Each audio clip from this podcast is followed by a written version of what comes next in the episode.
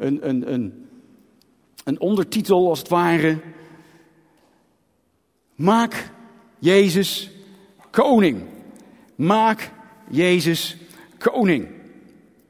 Nou, samen bouwen. Ik ben een bouwer, ben ik achtergekomen. Maar niet zozeer zoals Arthur. Arthur is een klus, die kan, die kan klussen, die kan een huis bouwen. Een letterlijk huis. Die kan alle leidingen aanleggen. Die man is, heeft gouden handen. En ik heb niet op dat gebied gouden handen. Maar ik ben wel weer op een ander gebied een bouwer, zo ervaar ik dat. En dan is het goed om, uh, om dan ook met, gewoon met u te delen, samen bouwen. Nou, waaraan? Aan zijn koninkrijk. We gaan bouwen aan zijn koninkrijk. En ja, dan kan je dat maar op één manier doen. En dat is dat we, dat we Jezus koning gaan maken. Wat betekent dat nou? Samen. Het is fijn hè, om samen te zijn. Dit is een samenkomst. Het is fijn hè, om tegen iemand aan te kunnen zitten zo in die banken. Dat is alweer een voordeel van die banken. Je kan zo lekker tegen elkaar aanschuiven. Zo saampjes.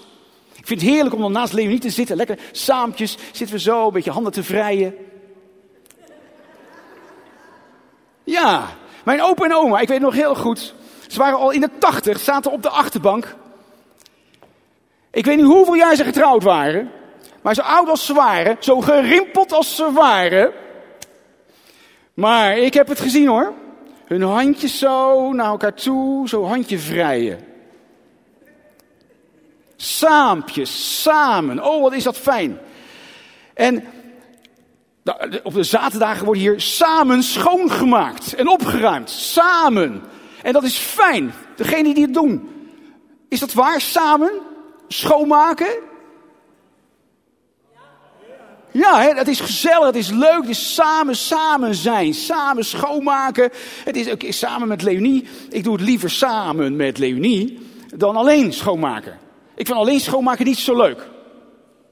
Maar samen is leuker, dan gaat het sneller en dan heb je aanspraak. En dan laat ik Leni ook het voortouw nemen. Er kan maar één kapitein op het schip zijn. Net zoals in de keuken, je moet niet samen gaan koken. Ja, samen, ja wel, mag wel samen koken, maar dan moet wel duidelijk iemand het voortouw nemen. Toch? Ja, want anders wordt het een rommeltje, want dan krijg je zo'n soort pikorde in de keuken. Wie voor, nou, enzovoort. Dat is niet leuk. Dan smaakt het eten ook gelijk wat minder. Samen feest vieren. Want je gaat toch niet in je eentje feest vieren? Nee, dat doe je samen, samen. Maar ook samen uithuilen. Troost, troost vinden bij elkaar. We dragen dit samen. We gaan als gezin, als familie, familie de Groot, door een pittige tijd. Mijn vader is ernstig ziek. En oeh, dat is lastig. Dat is moeilijk. Hij ze wonen in Haamstede. Maar we dragen dit samen. En we committen ons ook aan elkaar om dan ook in de nacht, de dag daar door te brengen. Nou, gelukkig mijn ouders die hebben vijf zonen. Dus die kunnen, we kunnen dat met elkaar goed verdelen. Dus vannacht is dan weer mijn beurt om dan daar te zijn. Maar dat doen we ook weer samen. We, dragen dat samen. En wat denkt u van samen uit? Samen. Want samen, dat staat dan voor die samenwerken. Het betekent ook met samen uit, samen thuis dat niemand wordt achtergelaten. De Navy SEALs, die speciale eenheden, die zijn getraind. Samen uit, samen thuis. We laten niemand achter. Als iemand valt in het gevecht, we laten ze niet achter. Al moeten ze door kogelregens heen, ze proberen zo goed als mogelijk de gevallen persoon, de verwonde persoon, de verwonde soldaat te beschermen. Al gooi ze hem even in een ditch, in een kuil, in een, in een greppel. En, en ze bedekken met, met, met, met bosjes om dan later weer terug te keren. Want wij laten niemand achter, want wij zijn samen. Samen uit, samen thuis. En dan is iedereen ook gezamenlijk verantwoordelijk voor het welzijn en de veiligheid van de hele groep. Samen, we zijn ook aan elkaar gegeven. We zijn aan elkaar gegeven. Dat drukt uit dat er een diep begrip is, een vertrouwen, een empathie. Dat bestaat dan tussen elkaar. Je vult elkaar aan. Je ondersteunt elkaar. Je valt elkaar niet af. Je breekt elkaar niet af. Want oh, wat is het makkelijk om elkaar af te breken. Om elkaar af te branden met je woorden. Oh, dat is zo makkelijk dat je boos bent en, blah, en dan gooi je er wat uit. Nee, maar samen dat je aan elkaar gegeven bent, dan is er begrip, dan is er onderscheid, dan is daar, ja, die, die, die, die, dan voel je elkaar aan op een dieper niveau. Een dieper niveau. Er is dan zo'n wederzijdse klik. Samen de schouders eronder zetten. Dat drukt vastbraden uit.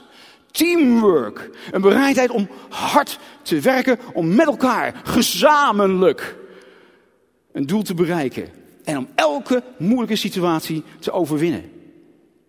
Samen ervoor geloven. Dat we met elkaar mogen geloven voor een opwekking en transformatie. Oh. We moeten dat wel samen doen. Want alleen is zo.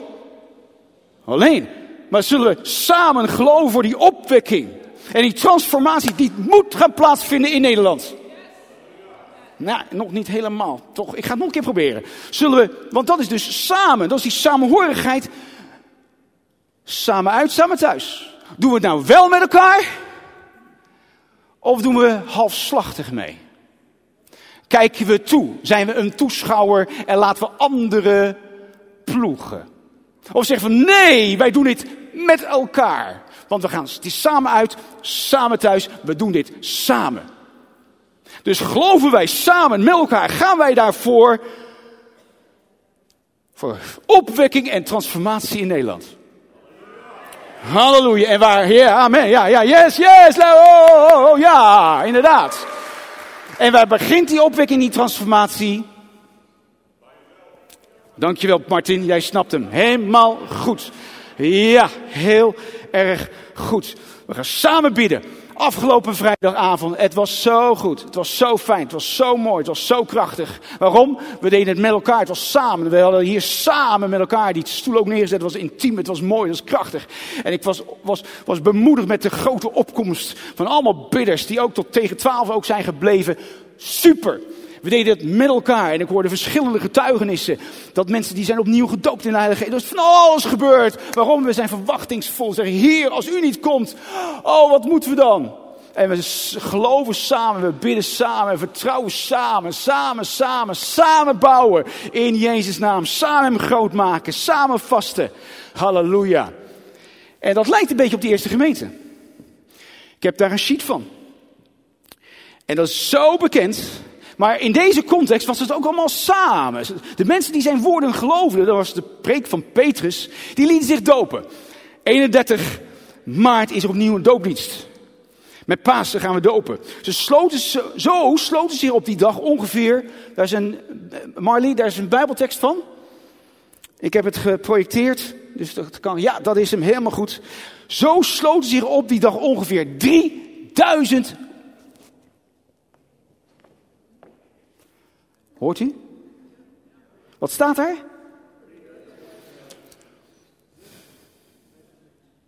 Drieduizend. Wauw. Moet je even voorstellen. Stel je voor dat 3000 mensen door één toespraak echt op bekering komen. In Afrika heb ik het zien gebeuren. Maar we zijn hier in Nederland. Ik wil het hier zien gebeuren. Wie gelooft met mij mee? Oh, gelukkig. Er zijn twee. Heerlijk. Dank u wel, Heer. Nou, zijn we. Maar twee of meer. 3000. 3000 mensen. Die allemaal weggerukt worden uit de klauw van Satan. Want daar praten we over. Dat zijn 3000 mensen die uit de klauw van Satan werden gerukt. Hè? Ze werden ze lieten gedopen. Dat was, dit heet dus. Dat is de opwekking. En God heeft beloofd dat in het einde der dagen hij zijn geest gaat uitstorten. Heer, dank u wel dat uw geest gaat uitstorten. Op al het vlees. En ze sloot zich bij de gemeente aan. Ook heel belangrijk. Ze gingen niet tot bekering komen. En daarna was het allemaal. Iedereen ging weer hun eigen weg. Nee, wat deden ze? Ze sloten zich aan bij de gemeente, met andere woorden. Dat was de plek waar ook discipelen gemaakt konden worden.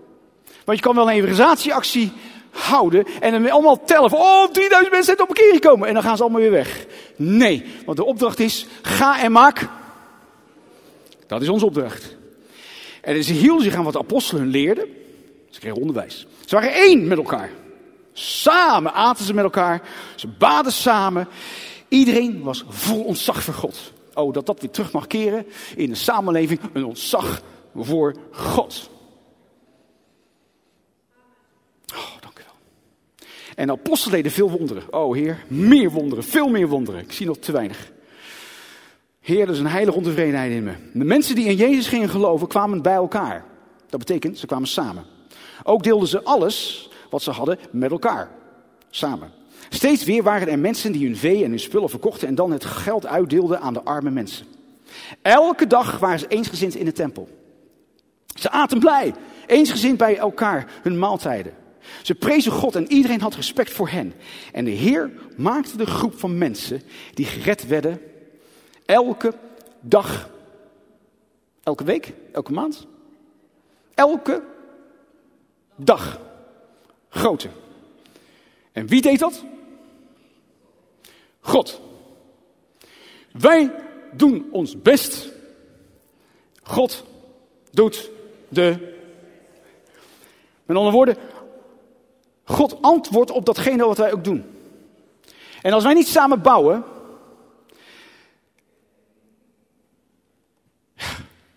Als we het niet samen doen, dan kan God het ook niet komen. Want de oogst zullen we wel op de een of andere manier moeten kunnen ontvangen. Moeten kunnen omarmen, kunnen liefhebben. Dat is een opdracht die dan bij ons ligt en God gaat daar ons bij helpen. Amen? Oké, dus dat is samen. Helder samen? Dus die eerste gemeente, dat is mijn houvast. Zoals daar staat, dat is dus de norm. Op basis van een waarde. En bouwen, wat suggereert dus dat samen bouwen met elkaar? Bouwen is iets positiefs, is iets constructiefs. Soms moet er eerst iets afgebroken worden, om daarna weer iets op te bouwen. Dus bouwen is iets positiefs, is iets constructiefs. Dus het is belangrijk om je huwelijk te bouwen, om een gezin te bouwen, om jezelf te bouwen. Hele bedrijven worden opgebouwd. Hele, van alles, de hele samenleving moet worden opgebouwd. Maar waarop wordt er gebouwd? Wat is het fundament? En Jezus is dus het fundament. En lieve mensen, het is iets constructiefs. Het is iets positiefs. En dat doe je met elkaar om iets te bereiken.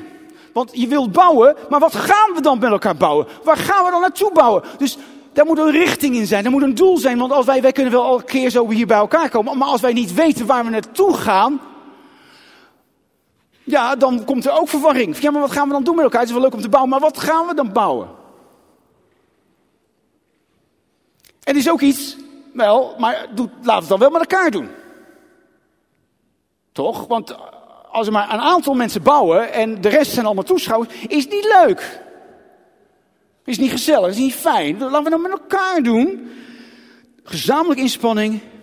En dat benadrukt dan de waarde van samenwerking en teamwork. Waar staat een team ook alweer voor? Een team, together, each one achieves more. Dat is een team. En het is ook een gedeelde verantwoordelijkheid van ieder heeft zijn aandeel daaraan. Nou, wat was ook alweer de visie van de Levenswoordgemeente? Hoe was dat ook alweer? Het is goed om het af en toe eens even weer te herhalen. Welke, oh ja, dat is waar. Dan klinkt het weer bekend. We hebben het weer geprojecteerd.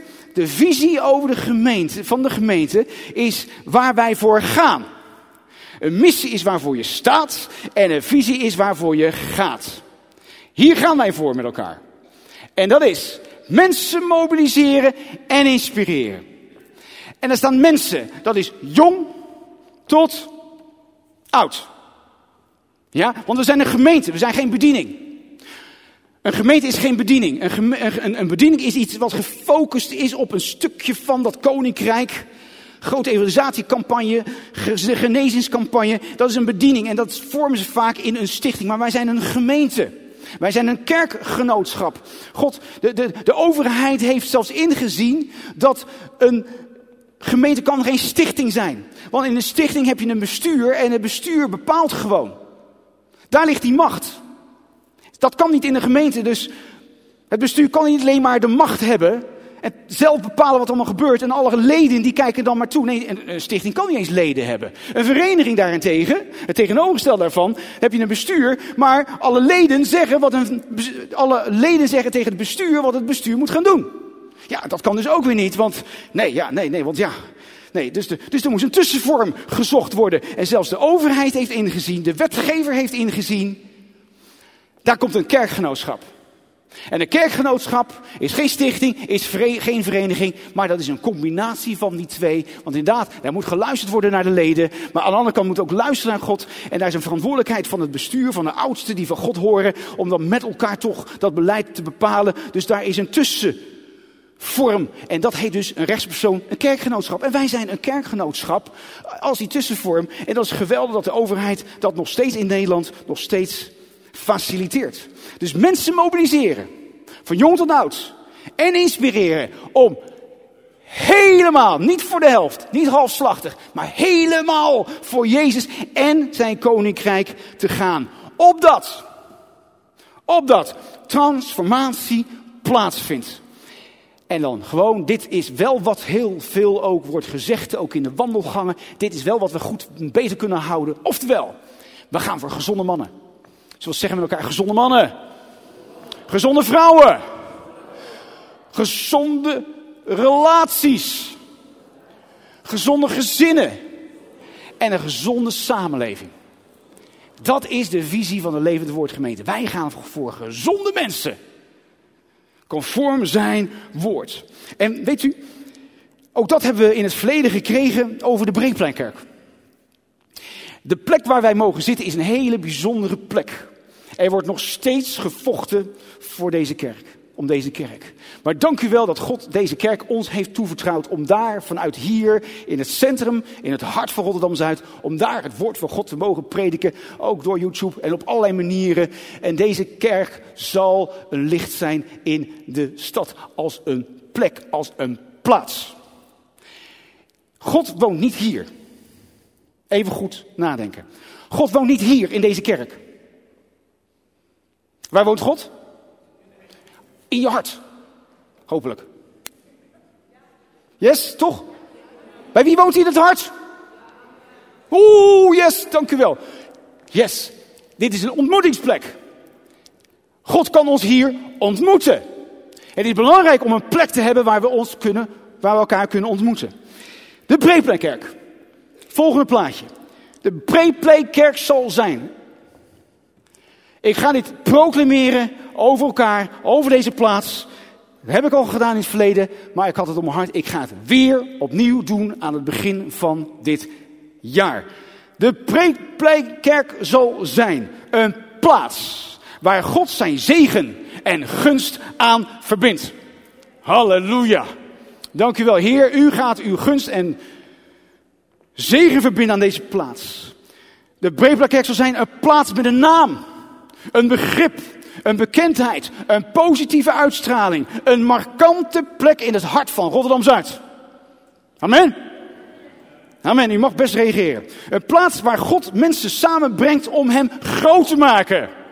Oh, halleluja. Een plaats waar Gods glorie en heerlijkheid voelbaar, tastbaar, aanwezig zal zijn. Halleluja! Een plaats waar het profetische woord, dat de Breenpleinkerk een bron zou zijn, bewaarheid wordt. Yes! Een plaats waar een enorme aantrekkingskracht van uitgaat. Het zal een baken van licht zijn. Een oase. Oh, Shandai. Halleluja. Het is een plaats van overgave. Van gebed. Van aanbidding. En waar het zuivere woord gepredikt wordt. Yes! Een plaats van waaruit mensen worden uitgezonden tot in alle uithoeken van de wereld. Yes. Het is een plaats van aanbidding. Een plaats van barmhartigheid. Een plaats van community. Een plaats van discipelschap. En een plaats van evangelisatie. Yes. En het is een plaats van ruimte. Afgelopen vrijdag zei ik dat de bree ruimte betekende. Het is meer letterlijk, bree is uitgestrekt. Breepleinkerk. De bree staat voor uitgestrektheid. Een plein is een grote onbebouwde ruimte, onbebouwde ruimte tussen gebouwen. Breepleinkerk. Daar is ruimte. Halleluja. Want als, oh ja, dank u wel Heer. Yes, laten we de Heer een klap op geven. Halleluja Vader. Daar staan wij voor. Nou, wij willen Gods koninkrijk bouwen in elk facet van ons leven. Het koninkrijk van God moet zichtbaar gaan worden. Het koninkrijk van God is niet een fysieke plaats. Nee, het is een regering, het is een heerschappij die, die door je in je hart, in je leven en langzaam en zeker in de samenleving zichtbaar wordt, zoals gist zich helemaal verspreidt in deeg. En wij willen zo graag Jezus koning maken van je leven. En dat betekent dat zijn cultuur en zijn heerschappij met zijn kernwaarden op al je gebieden zichtbaar en voelbaar aanwezig zal zijn. En op welke fronten? Want dat is een eigen punt, hè? Want je wil samen gaan bouwen. Samen gaan bouwen en we bouwen met elkaar aan het koninkrijk van God. Wat zich heeft gevestigd in ons hart. Dus het is niet een fysieke plek Nee, het is iets wat in het hart gebeurt. En vanuit het hart raken wij veranderd. We gaan veranderen in het denken. En op die manier kunnen wij dan zijn evangelie van het koninkrijk, want dat zegt het woord, het is het evangelie van het koninkrijk, kunnen dat verspreiden in onze omgeving. Daar waar wij zijn gesteld, gaan wij mensen beïnvloeden met zijn liefde en zijn tegenwoordigheid, met zijn kracht. Dat ze zullen merken en proeven van zo, waarom is die persoon zo anders? Omdat je een ontmoeting met de levende God hebt gehad. Maar hoe maak je nou? Want daar gaat het om samen bouwen aan het koninkrijk van God. En het kan alleen als wij Hem koning maken. Dat we Hem kronen als koning in ons leven.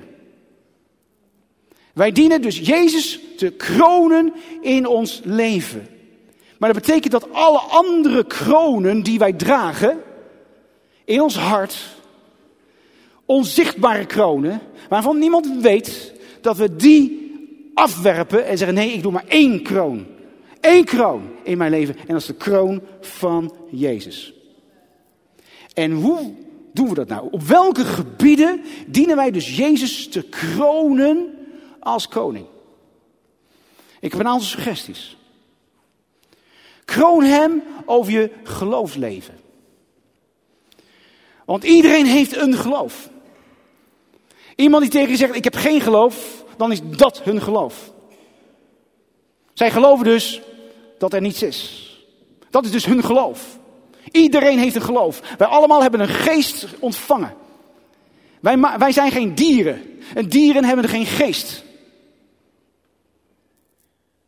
Wij mensen hebben als enige schepsels een geest ontvangen. Wij zijn de enige schepsels die kunnen spreken. Die woorden kunnen spreken. Geen enkel dier kan dat.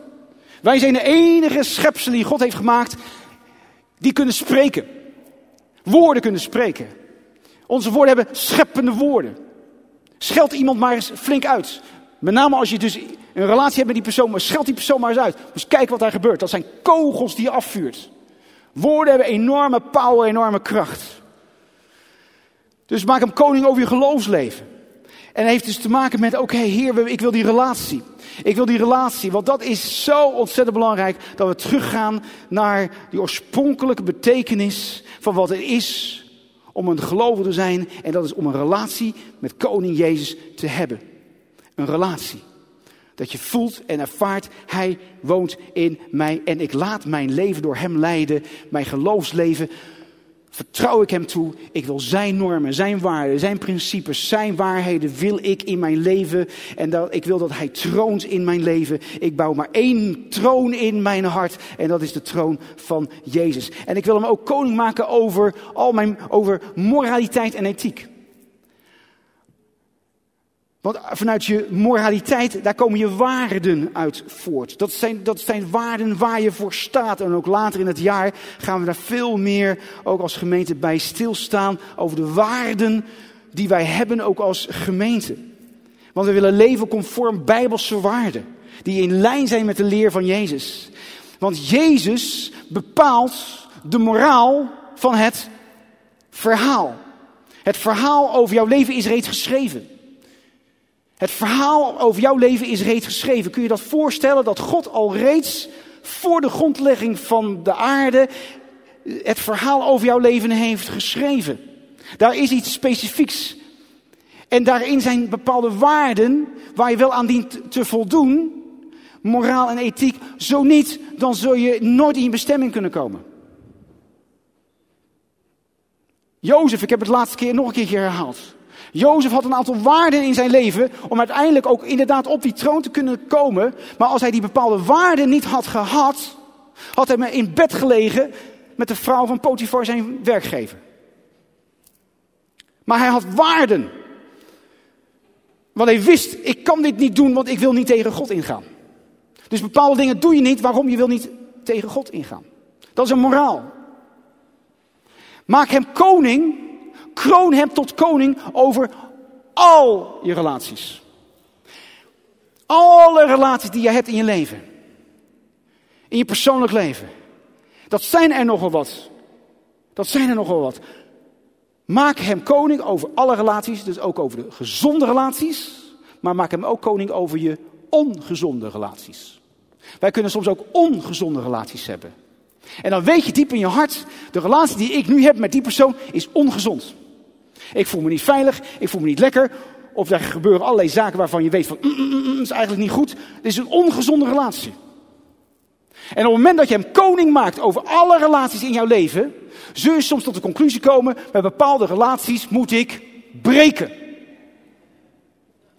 Die kan ik niet in stand houden, omdat de relatie ongezond is. En op het moment dat ik Jezus zou toelaten en hem koning maak over al die relaties, kan het dus betekenen dat ik af en toe gewoon moet zeggen van nee, tot hier en niet verder.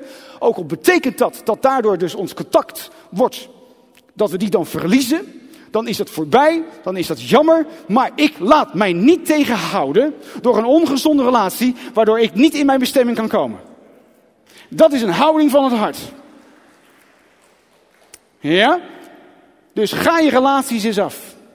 Wat gezond is, is gezond en mag gezonder worden. Dat wat ongezond is, of het wordt gezond, of er gaat een bekering plaatsvinden en de normen en de waarden van God gaan toegepast worden in die relaties. Maar het kan soms ook gewoon zijn, het is klaar, het is over, het is uit, het lukt niet meer, het werkt gewoon niet meer. We strekken een streep, we geven elkaar een handschud, we gaan uit elkaar, het is goed geweest.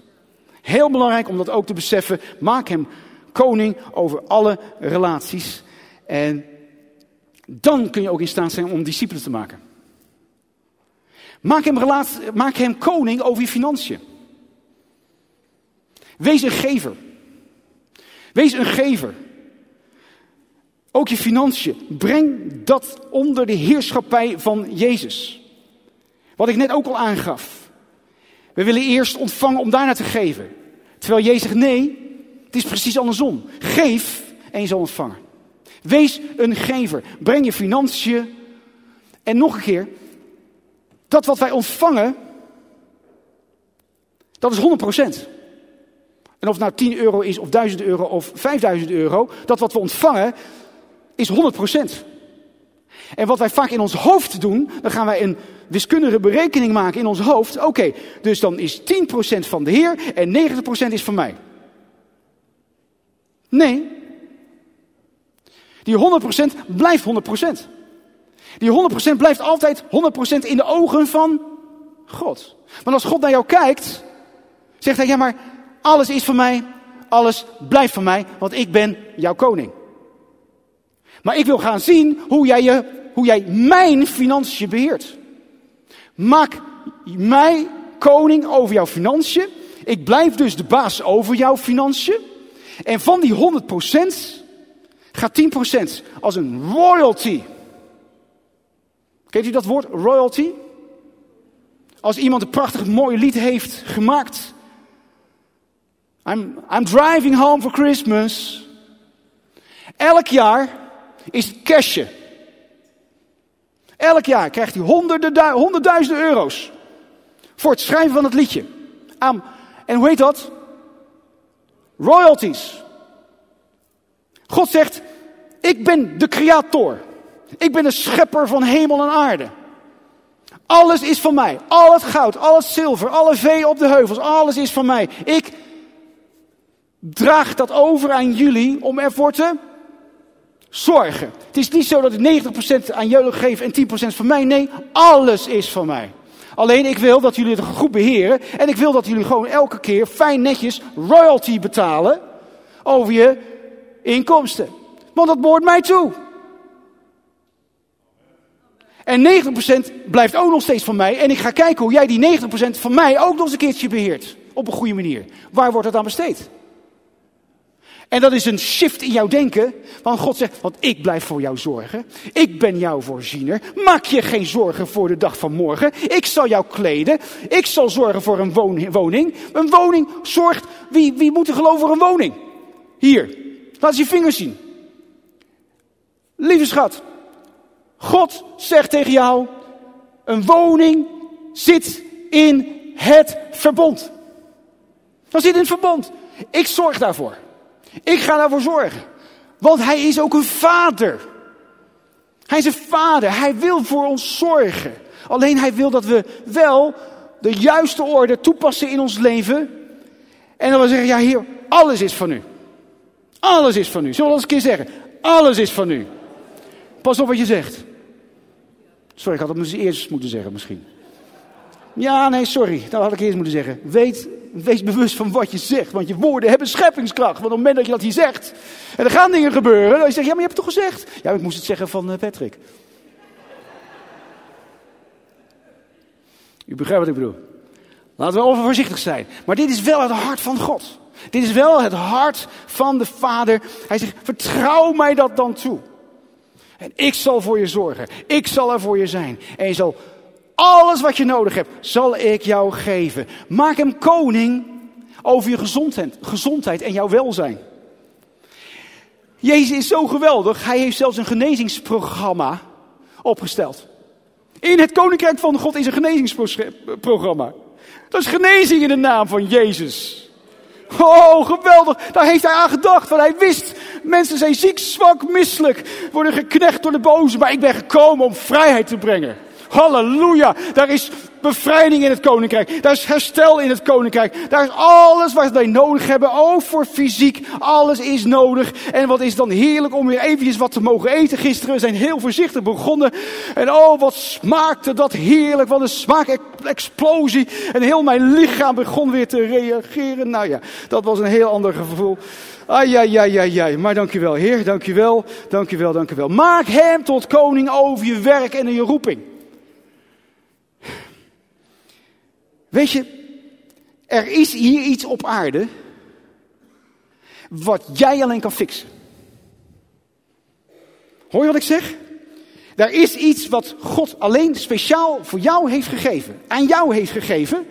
Aan niemand anders. Want dat was de reden waarom hij jou geschapen heeft. En je zegt, oh, nou, ik zou echt niet weten wat dat zou zijn. Ga hem zoeken. Ga hem zoeken. Heer, wat is dat specifieke wat u voor mij heeft? En nog iets anders, hè? maak hem koning over jouw werk. Maak hem koning over jouw werkgever. Maak hem koning. Want sommigen voelen zich een slaaf van de werkgever. Het voelt gewoon als een moderne slavernij. Gewoon je, oh, je zit gewoon vast in zo'n bedrijf. En je zegt, ja, maar als ik stop, dan, dan, ja, dan ik zit met mijn hypotheek of zit met mijn huur en we maken ons dan gelijk weer zorgen. Maar maak hem koning over jouw werk. En ga eens kijken wat er dan gaat gebeuren. Want dan wordt hij jouw werkgever. Hij is jouw werkgever. God is jouw werkgever. En niet jouw aardse werkgever. Want als jij geen prioriteiten gaat stellen, zullen anderen die prioriteiten voor jou wel gaan stellen. En als laatste, maak hem koning over jouw gemeenteleven. En hier wil ik even goed bij stilstaan. Maak hem koning over jouw gemeenteleven. Want ook jij hebt een gemeenteleven. Of je hebt het niet en heb je dan voor gekozen. En dan heb je geen samen. Dan heb je geen samen op die manier vanuit Handelingen 2, wat zij hebben meegemaakt. Want de gemeente, lieve mensen, is geen organisatie. De levenswoordgemeente heeft wel een beetje organisatie nodig. Anders kunnen we ons niet vestigen in deze samenleving. Want we hebben bankrekeningen nodig, we hebben statuten nodig. Dus daar is een organisatie nodig.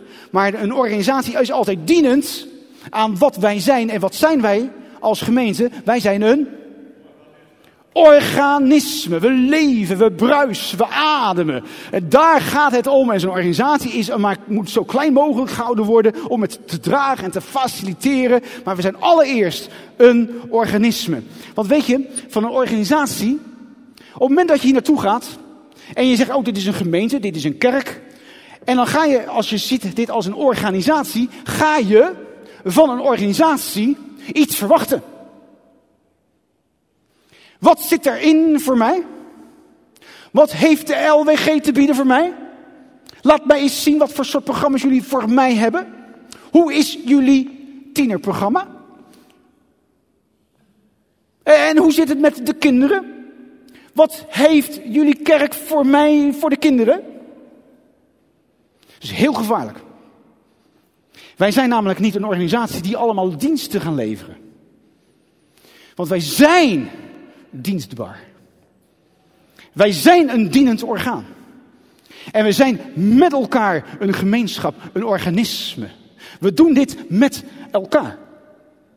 Want we zijn samen en samen gaan wij bouwen en samen zijn we dat organisme en bruisen we en leven we en dragen wij bij onze verantwoordelijkheid daar waar wij gewenst zijn, daar waar wij onze input ook willen geven, daar waar we nodig zijn, daar waar onze gave talenten ook zijn. Want we zijn aan elkaar gegeven om elkaar in liefde te dienen. Want Gods DNA is in ons. We hebben zijn roeg. We leven en we bruisen, wat ik net ook al zei. Weet u, en dat zei ik net ook al, dat ga ik nu niet meer zeggen. Um, zie de gemeente als een verlengstuk van jouw gezin. Zie de gemeente als een verlengstuk van je alleen zijn. Zie de gemeente als een verlengstuk van je huwelijk. Zie de gemeente als een verlengstuk. Het is heel belangrijk wat ik nu zeg, want vaak trekken we op een gegeven moment een, een, een grens tussen onszelf en de gemeente. Nee, de gemeente hoort erbij. Kijk maar naar handelingen. Alles was gemeenschappelijk, alles gebeurde daar. Waarom? Zij begrepen dat de gemeente een onderdeel uitmaakte van een leven. Wij kunnen niet zonder de gemeente. God heeft dat zo ingesteld. Daarom zijn wij ook niet, nogmaals, niet een bediening die zich focust op één aspect van het koninkrijk van God. Wij zijn een gemeente en wij zijn verantwoordelijk met elkaar voor alle facetten van het gemeenteleven. Met elkaar dragen we dat. Zie dus dat echt als een verlengstuk van je gezin. Waarin je dus zegt, nou wat wij in ons gezin thuis doen, dat strekken wij door naar de gemeente, want de gemeente hoort er helemaal bij. Vroeger werden kerken in een dorpskern gebouwd. Kijk maar naar de Hoekse Waard, kijk maar. De kerk stond in het midden, als het middelpunt van het samen zijn.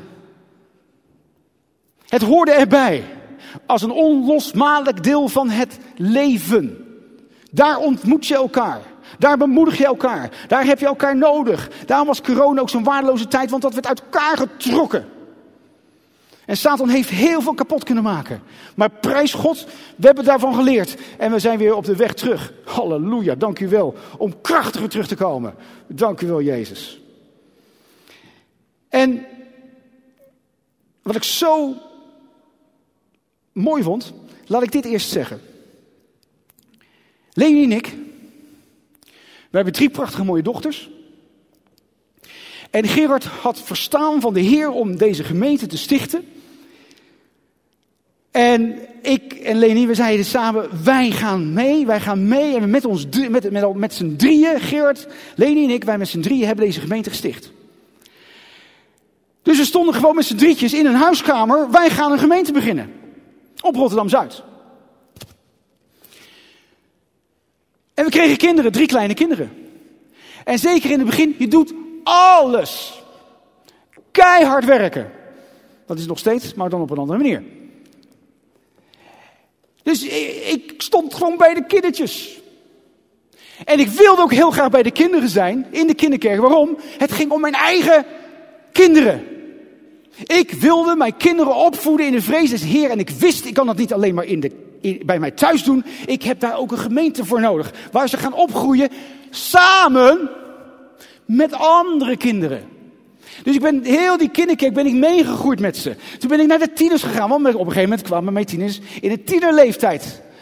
En of ik nou wel of niet zo'n goede tienerleider of een kinderleider was, ik deed gewoon waarvan ik dacht, ik moet dit doen. Ik wil mijn bijdrage leveren, omdat het om mijn gezin gaat. En de, en de gemeente is een, het is een verlengstuk van ons gezin. Ik wil dat mijn kinderen heel erg veel van de gemeente gaan houden. Want straks zullen ze gaan trouwen en zullen zij ook kinderen gaan krijgen.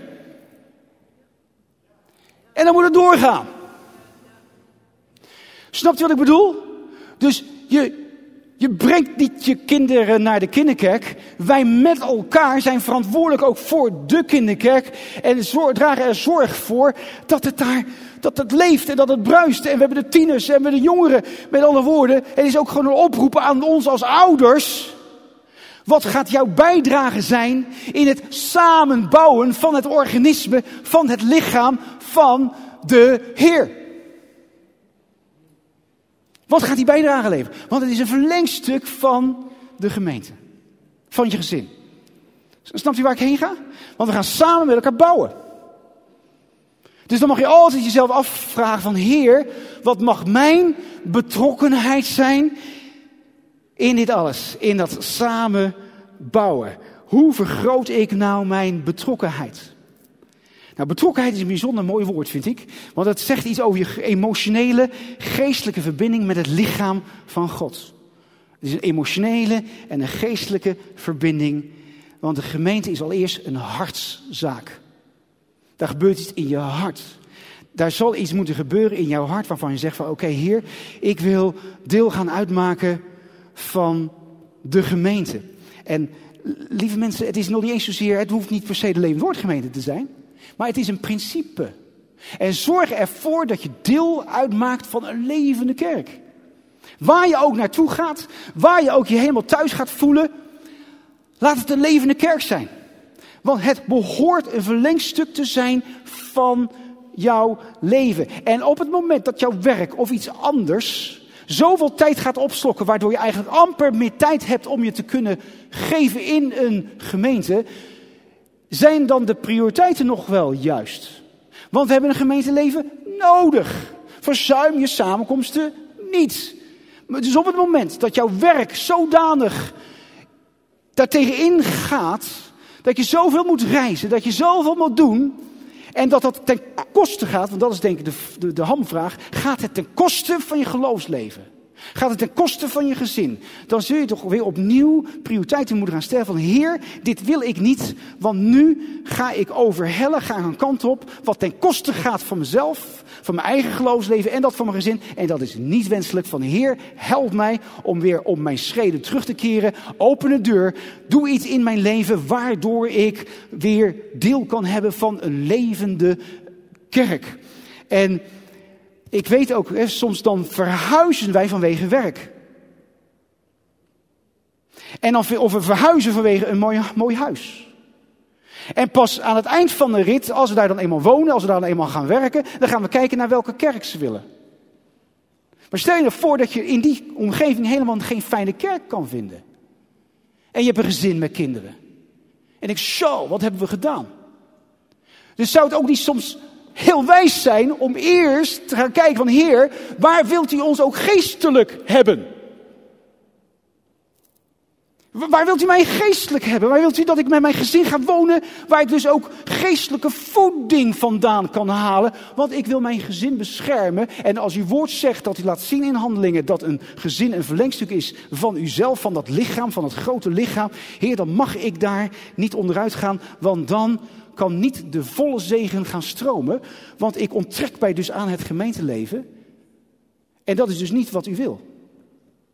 Dus ook daarin wil ik u koning maken. Ook daarin wil ik u tronen als koning over mijn over mijn gemeenteleven. Wees proactief. Wees daarin proactief. Kom niet om te halen, maar kom om te brengen. Wees geen toeschouwer. Begeef je in die stroom. Maak er tijd voor. Want een van de grootste dingen die je hoort. Ja, maar sorry, het lukt me allemaal niet. Ik heb er geen tijd voor. Ja, dus dat is een vijand. En dat kan voor een periode zo zijn dat we het veel te druk hebben met bepaalde zaken. Maar het kan niet zo zijn dat het continuerend zo gaat zijn. Want dat gaat dan op een gegeven moment ten koste van je geloofsleven. Langzaam maar zeker voel je gewoon dat de binding, de verbinding, die verbondenheid met het gemeenteleven, dat neemt langzaam maar zeker neemt dat af. Want op het moment dat je ervoor kiest om, om de andere week te gaan, naar de gemeente, om de andere week. En op een gegeven moment lukt het een keertje niet. Oh, dan wordt het, wordt ineens vier weken. En dan merk je op een gegeven moment, dan kom je hier van, oh ja, er is van alles gebeurd. En daarom roep ik gewoon iedereen op, blijf trouw met komen. En het hoeft niet hier te zijn, maar, maar, maar zorg dat die trouwheid, want we hebben gezien dat door corona er heel veel geroofd. En een van de dingen wat geroofd is, is trouw. Het niet meer structureel trouw naar de samenkomst te gaan. We slaan dingen over. Ik kijk het wel even online. Dat is niet hetzelfde. Het is fijn, lieve mensen, we love you, maar het is hier anders. Het is hier anders. Je hebt die verbondenheid met elkaar. En dank u wel dat we die mogelijkheid hebben. Dank u wel voor alle kijkers. Hartstikke geweldig. En het is vervelend voor de mensen die gewoon echt niet kunnen. Hier naartoe gaan. Geweldig dat zo'n mogelijkheid er is. En op die manier zijn we dan toch verbonden.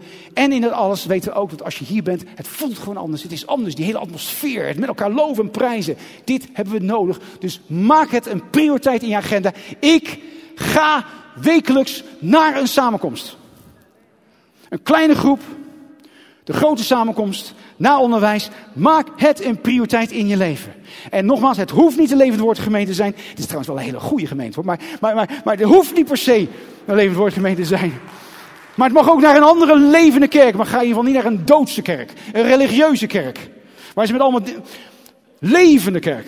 Zuiver woord van God waar, wat, wat daar gesproken wordt. Halleluja. En overwin ook je teleurstellingen en alle andere obstakels. Want wie weet ben je helemaal verwond en bezeerd. En je zegt, oh die gemeente. Ik heb al zoveel ellende gemaakt in een gemeente. Ja, dat klopt. Wij zijn ook zeker niet perfect.